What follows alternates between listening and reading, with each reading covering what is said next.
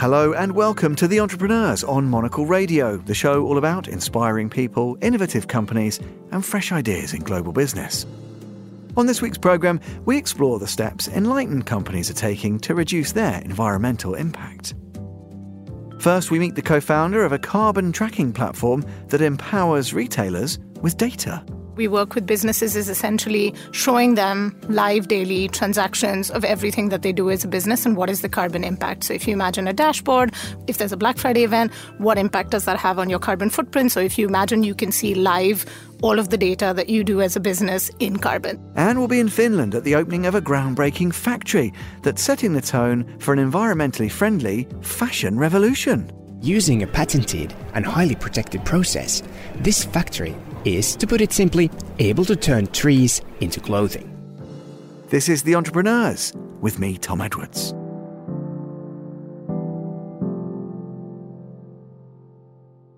You're listening to The Entrepreneurs. Many retail leaders are actively seeking to address the environmental impact of their industry, but until recently, there was a lack of reliable tools to gauge the problem and then to set out areas for potential improvements. One person bridging the information gap is Namrata Sandhu, the co founder and CEO of Berlin headquartered Vaayu, the world's first automated carbon software for retailers. It helps them analyze their footprint in real time. Namrata has almost two decades of experience in sustainability, working across the UK, US, Spain, and Germany. On a recent trip to London, she stopped by Midori House and began by telling me about the start of her entrepreneurial journey in India. I actually grew up in Mumbai or Bombay at the time in the 80s and the 90s, and it was a very polluted, populated city, and it was very palpable the kind of environmental impact you could see. The beaches were dirty, the city was dirty. So I was, I think, 11 or 12 when, with a group of my friends, we were like, this isn't okay, we need to do more, and started a charity when we were 13 working on environment, helping. We set up the first recycle program in Mumbai. So the original purpose and the journey started and is completely a function of where I've come from. Well, another question I often ask people is then, and you've answered it already, really, is are we always an entrepreneurial kind of character? And clearly, if you're setting up uh, charitable programs and driving recycling initiatives at the tender age of 12 or 13, the answer is clearly yes. Tell us a bit about Vaayu then. Was it one where an idea was there that it began to sort of germinate over time? Yeah, I was actually, I had quit my job. I was freelancing a little bit. I realized that I'd been working in kind of climate and sustainability more widely for a long time. I realized that a lot of retailers want to do better. They want to understand where they can have impact. And there was kind of a click that was just nobody has this data everybody's doing this individually themselves and can we do it differently can we scale it and can we help people have that kind of level of change on reducing and lowering their carbon impact. So it was very much strange because I had done this for such a long time, but it was really like click moment where it was like, okay, I need to solve this. Um, well, and let's talk about the solution. What exactly does do? As you said, data and managing, harvesting, harnessing, and, and interpreting that data, I guess, is the key that unlocks the door. But tell us a bit about the, the nuts and bolts of what actually happens. Yeah, so we essentially connect into the systems of retailers and brands and essentially help them track and cut their carbon emissions with a massive focus on the cutting part. So it's very much around how do we help them understand where they have optimization potential, where they can lower impact, and essentially then surface that to customers as well and enable better choices on the customer facing side. So, give us a, I guess, for for a lay a lay listener, tell me how onboarding a brand would work. Is it a question, Nam, that you identify a business that you know you could help, or are these brands that reach out to you because they are interested in how you've helped maybe competitors or others?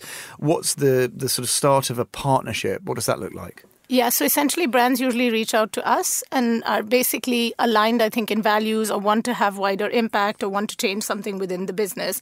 And they can be anywhere on the journey. Sometimes it's brands who've done it for a long time and they want to optimize even more, want data to help make decisions. Sometimes it's brands that are really early on the journey. So they're just starting off, they're just starting to think of sustainability and how do they embed that within their company. And I think from approach perspective, that works because the brands are ready to be doing something. And I think that's really important because within sustainability, you need to be ready and willing to make changes. And you need to then reach out to people like us so we can help you make some of those changes and understand with data what are the decisions you can make. Uh, now, you're personally, I guess, a little bit ahead of the curve. And Vaayu now founded in 20 2020. So it's relatively early in its journey, but it sort of feels like an early adopter almost in some of this. It's becoming a more crowded marketplace, isn't it? There's certainly a lot more discourse and discussion around it. Does that make your job easier or more difficult? Yeah, so we see a lot more people coming into the market, but I think it's a function of the market maturing itself. And I think having a lot more startups and a lot of people is actually a good thing. And we think it's positive. It means there's a maturation. It obviously means we need to differentiate a little bit more and be clearer about what our kind of USP is. But in general, I think we see it as a good thing. And how do you stay competitive then? Is it about that depth of understanding of new entrants, rivals in the marketplace. Maybe they're smaller, maybe they're bigger, borrowing the best, or not borrowing the best, but being inspired, shall we say, by rivals? Or is it actually about really thinking out the box and making sure you're finding inspiration from completely different places, whether that's by sector or by, by geography? How do you, what's your sort of process for doing that? Yeah, and for us, a big part of what we do because we work across retail and brand within multiple industries is there's a lot of learning because it's been very segmented. So fashion works within fashion, consumer health works within consumer health, but there's been very little of understanding across industries what's good and bad. And I think there there's a lot of opportunity to learn. So we're starting to understand are logistics and optimization different in different industries? Is there actually a lot of carbon saving potential that we haven't understood yet across different verticals? So we see a lot of inspiration from learning from within the different verticals. Mm. So that's a big one for us. And then I think generally just thinking ahead, what will brands need in five years? Not what do they need today? How will the space mature? And what do we think will start happening from a regulatory perspective as well as kind of how we think about product and what we need to be building and very much thinking further ahead of what brands will need in the future, not just today. And is that then a problem ever if because we often talk about the challenge of political short-termism. You know, politicians, national leaders, maybe dealing with a three, four, five year cycle only. They're very. It's very hard to get them really genuinely invested in a 10, 15 year fix. But with big corporates, it can be the same. Has that? Have you run into problems with that, or actually, is there buy-in that kind of goes beyond the personal or the personnel, and they understand that you know we we have to do it, and it doesn't matter whether they're long gone. The that investment of time and resources has to happen now. And I think that's been a massive journey I've seen over time. So I think if you'd had this conversation at a company 10 years ago, you would have had a very, very different conversation. And I think the space has changed quite a bit. I think it is still something that's quite different from how the business thinks about standard business. So you still work in very much 12 month cycles, profitability, revenue over a 12 month period. And here you're talking about three, five, even 10 year horizons. So I think there is an absolute shift in the way that the business needs to think about sustainability versus everything else. And I think you're starting to see it happen, but I think there's still a lot of work to do to think that this doesn't work in the same time horizon as kind of all of the other regular business. Well, that's interesting. When what needs to happen then to ensure that this sustainability sh- should be one of the it should even be the starting point shouldn't it even before we start looking at P&L where does that drive need to come from? Obviously there's lots of other stakeholders. We maybe need to talk about governments and this sort of thing. What's needed to ensure that it, it becomes standard their regulation is starting to play a role, as you said. And talking to your point, I think you're starting to see 2030 regulation coming in now that businesses need to start thinking about. And I think their regulation plays a really strong role because you need to start thinking if we need to change our source materials by 2030, that really means we need to make some big changes now. And you're starting to see that change, I think, quite a bit. But I also think when you're thinking in time horizons of kind of the planet, it's just a mindset shift. And I think those conversations to have with boards. So when we go into board meetings, sometimes some of our customers have us in. It's very much helping them understand what kind of time horizons we need to be working to when it comes to sustainability, because this is a completely different kind of way of thinking from the way business is traditionally done. And are those conversations more encouraging, even just in the relatively short life of Vaayu? Do you think even is a 23 conversation more inclusive, more progressive, a bit more engaged even than couple of years ago? Yeah, absolutely. And I think 2019, 2020, we saw a really, really dramatic shift across kind of companies globally. And then I think every year, this it's not incremental, it's pretty big, the shift you see year on year, which is super encouraging as well. Um, let's talk a bit about, because I imagine listeners saying, okay, I think I get this. It's data driven. I understand the rationale.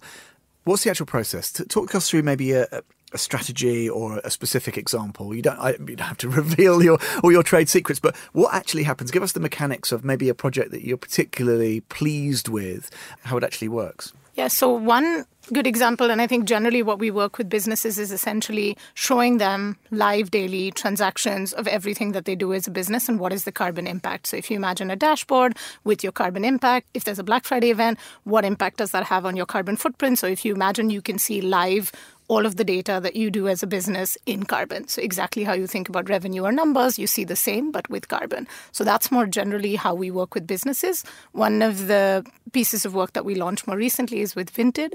They're a C2C marketplace, and they were really keen to understand the impact of selling clothing secondhand. A lot of people are talking about moving from linear to circular models, but it's never been evaluated at scale, what is the impact of these models? Are they actually better or worse for the planet? So, a big piece of work we did with Vinted was look at half a billion transactions, all of the delivery information. We surveyed 350,000 Vinted users to understand really how much of what they sell is replacing new and therefore what is the overall impact of Vinted as a C2C marketplace. So it's super deep and granular research. And I know you have proprietary artificial intelligence tools at your disposal. Now, again, really interesting. Presumably that was built in and meshed in the system at the beginning. This is really just in the last few weeks almost become the talking point. Tell us a bit about why that was fundamental at the outset. And is it helpful or unhelpful to have the kinds of narratives we have around AI at the moment? Yeah, and there's a lot of narratives recently around AI. So for us, it's very much about when we started, what technology can we use to make the tooling better, to make the platform stronger, to make it more powerful, and what are the tools that we can make to do that? And we basically realized that there was a lot in AI that we could use to essentially help do predictive analysis. So, very much if you're a business, you have your dashboard, you have your live carbon emissions, the question came up, then what?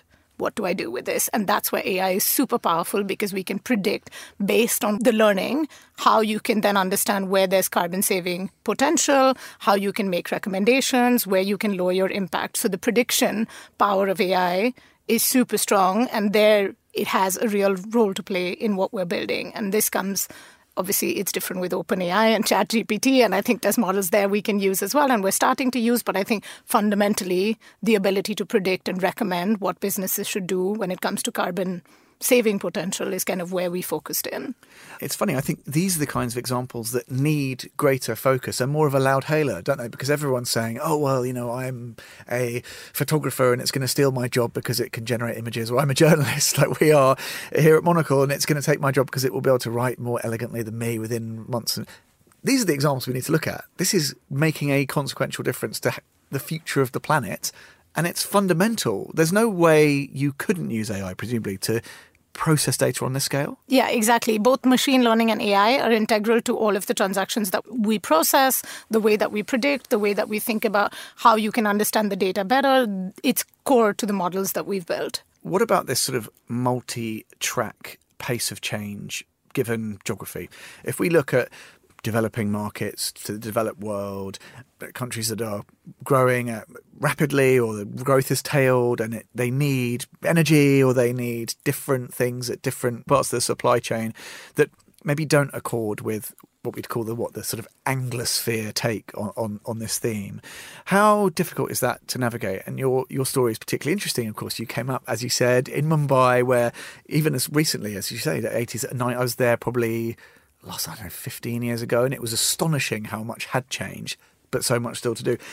Can it work when the demands are so different in all these different places and we can't exclude emerging markets from trying to make the changes to their GDP and quality of life for their citizens that, that we enjoyed in the West? How do we reconcile those different challenges?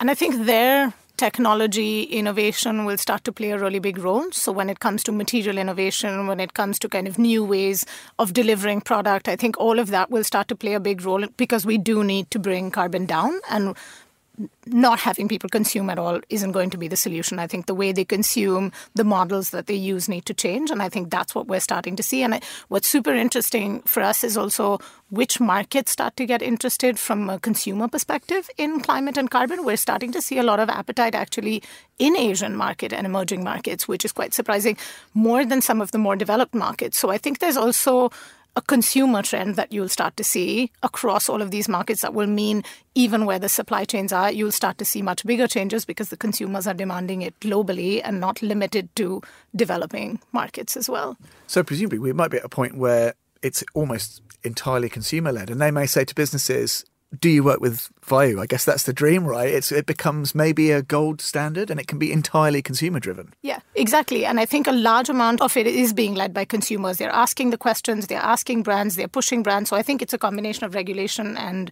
consumer that's driving a lot of the changes. But in emerging markets, for example, it isn't regulation, it is very much consumer led. So as you said, we're starting to see that shift or change happen a lot more. Just finally, perhaps, how do you operate? Because presumably, like any entrepreneur running a, a, successful business, you have to be across everything day to day, hour to hour, almost minute to minute. But you have to keep this more strategic eye on a longer time horizon. How do you uh, calibrate your sort of view forwards? Uh, now, you know, do, is it is it about making sure you're making the day to day decisions with an eye on that longer term strategy? How do how do you process that? I think it's interesting because we're in the business of kind of thinking ahead and innovation and being really focused on that. And that's something that we try to keep top of mind, kind of in how we think about product, features, everything that we build. So I think for us, it just is top of mind a lot. You sometimes get distracted and get into the details. And I think for us, at least, it's super important because it's a space that's evolving extremely quickly as well. So if you lose sight of that, I think it has a pretty big impact to what you build. And for us, that has to be how we think about product and features. And like you said, from one year to the other, kind of how businesses think about it is different. Also, regulation has come in super quickly into the space. So we're also keeping a very close eye on kind of how that evolves and where we see that coming 24, 25, 26 as well. So, in terms of then goals that you set, and when you're talking with your colleagues, how explicit do you have to be about those? You obviously want to grow, you want to help more businesses, you want to really move the needle on this issue because of the urgency of the challenge. But how do you measure up? What are the sort of metrics that you that you use? And because it's a business that's about doing good fundamentally, do you have to sort of almost park the traditional P&L and looking at the numbers and look at something that's a bit more profound almost? Yeah, so we calibrate the whole business to reduction. So we're successful if we help businesses reduce and optimize their own footprint. So we calibrate as kind of our core top line KPI as reduction. We have a target by 2030 of helping businesses reduce a gigaton of carbon and that's very much so our kind of goals align with that and if we're doing that if we're working with big businesses if they are reducing then we're meeting our targets and that's kind of how we've set up the business and we want to think about it and that was super key and important to how we wanted to set it up because you don't want to lose sight of the purpose. You don't want to lose sight if that's what you're here to do. And everything should be aligned with that purpose, and everything that you build should lead to that. That was Namrata Sandhu, the co founder and CEO of Vaayu. And you can learn more. Head to vaayu.tech. That's V A A Y U tech. You're listening to The Entrepreneurs.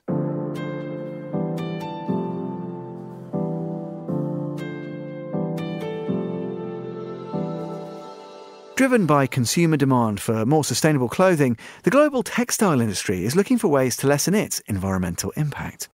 Finnish company Woodspin brings together Brazil's Suzano, the world's largest hardwood pulp producer, and Finnish materials technology pioneer Spinnova. Woodspin's developed a groundbreaking method of turning wood pulp byproduct from forestry into a cotton like fibre without the use of water or chemicals, and that material is called Spinnova. We dispatched our Helsinki correspondent Petri Burtsov to the opening of the new Spinnova factory in the Finnish city of Jyväskylä.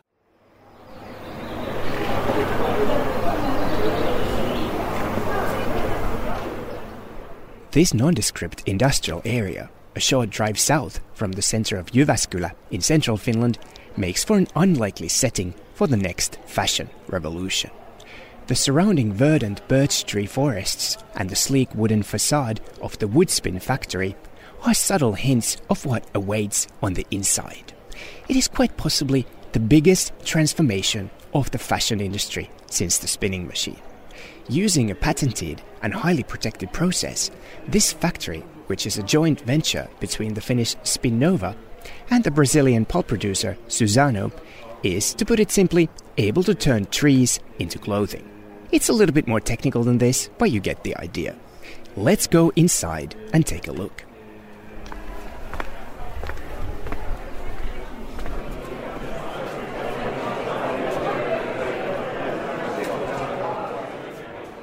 The opening celebrations are in full swing, champagne flows, and a crowd of fashion journalists, investors, and clothing designers are getting an introduction into what this factory can do.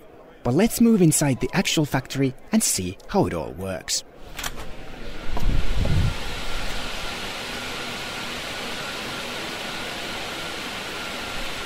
Okay, so we're standing uh, in a large industrial hall that I guess the best way to describe it would be it looks like a scaled up chemistry set. It really just looks like a, a giant chemistry set built into into this uh, large industrial And this is really the where all the different stages of the of the production of the fiber take place when the cellulose pulp is turned into textile fiber.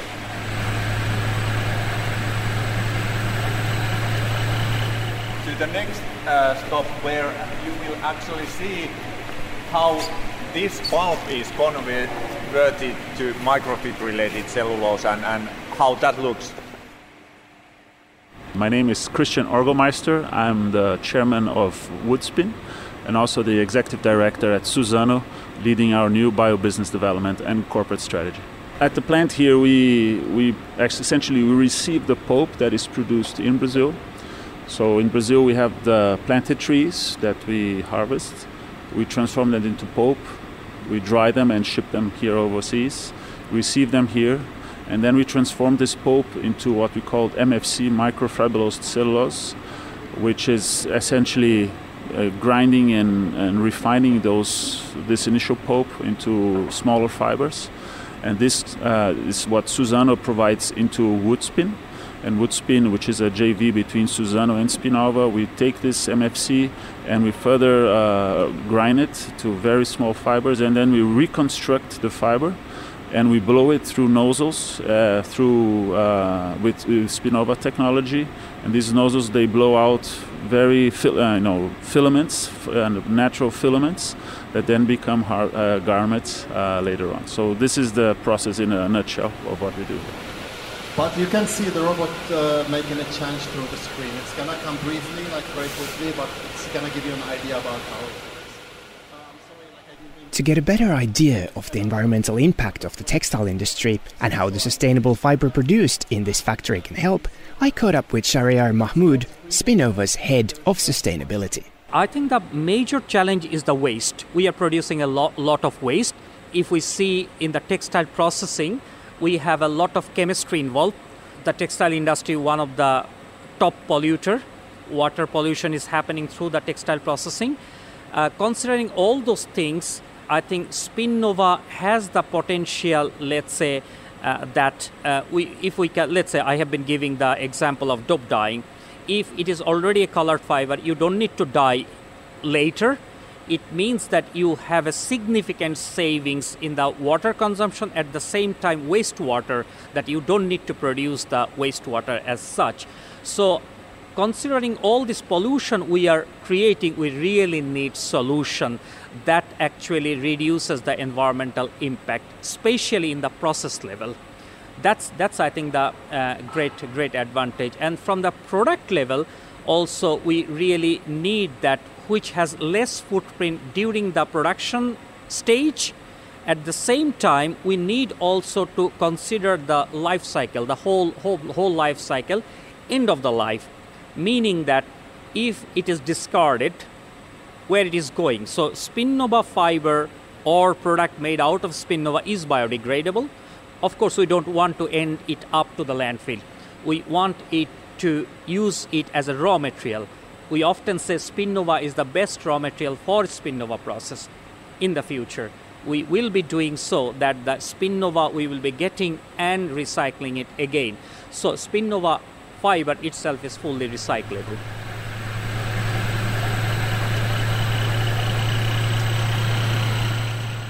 Next, it was time to leave the factory floor and head upstairs to see what clothes made of trees look and feel like. I'm Ben Selby. I'm the interim CEO at Spinnova. And we have now been on the factory floor and we're now making our way upstairs to look at some products that have been made using the Spinnova fiber. So, so let's go upstairs.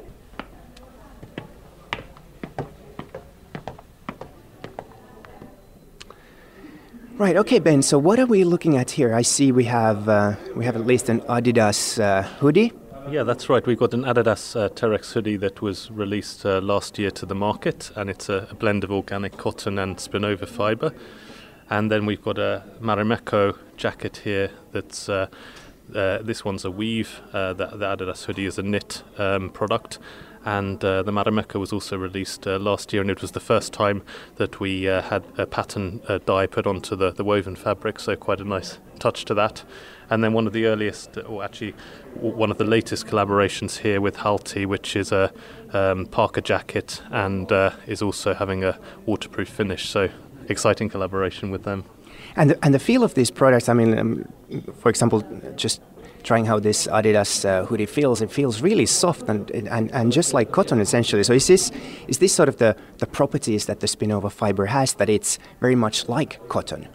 That's right. It, it, it really feels like a natural fibre, and that's one of the things that differentiates it. So it's the mechanical process used to make it that makes that possible, and it really feels natural, but actually also has uh, a lot of very um, good thermal properties. So it, it's also actually quite a warm, warm hoodie, which is nice. Spinnova's signature fibre in itself is not new and has been around for some years even earning Monocle's own design award some years ago. But up until now, the company has produced only small quantities of it in their small pilot factory in Jyväskylä. Woodspin is the first time that this technology is used in a commercial factory with plans to scale the production up to a million tons per year. Even that is just a small fraction of what the global textile industry, with the estimated value of approximately a trillion euros, needs in order to clean up its act. But the fact that Spinnova has already struck deals with the likes of Adidas, H&M, Bestseller and Marimekko speaks to the potential that the fashion industry sees in this new sustainable fiber. For Monocle in Jyväskylä, Finland, I'm Petri Burtsov. Monocle's Helsinki correspondent there. Thanks, Petri. To learn more, make sure you head over to woodspin.com.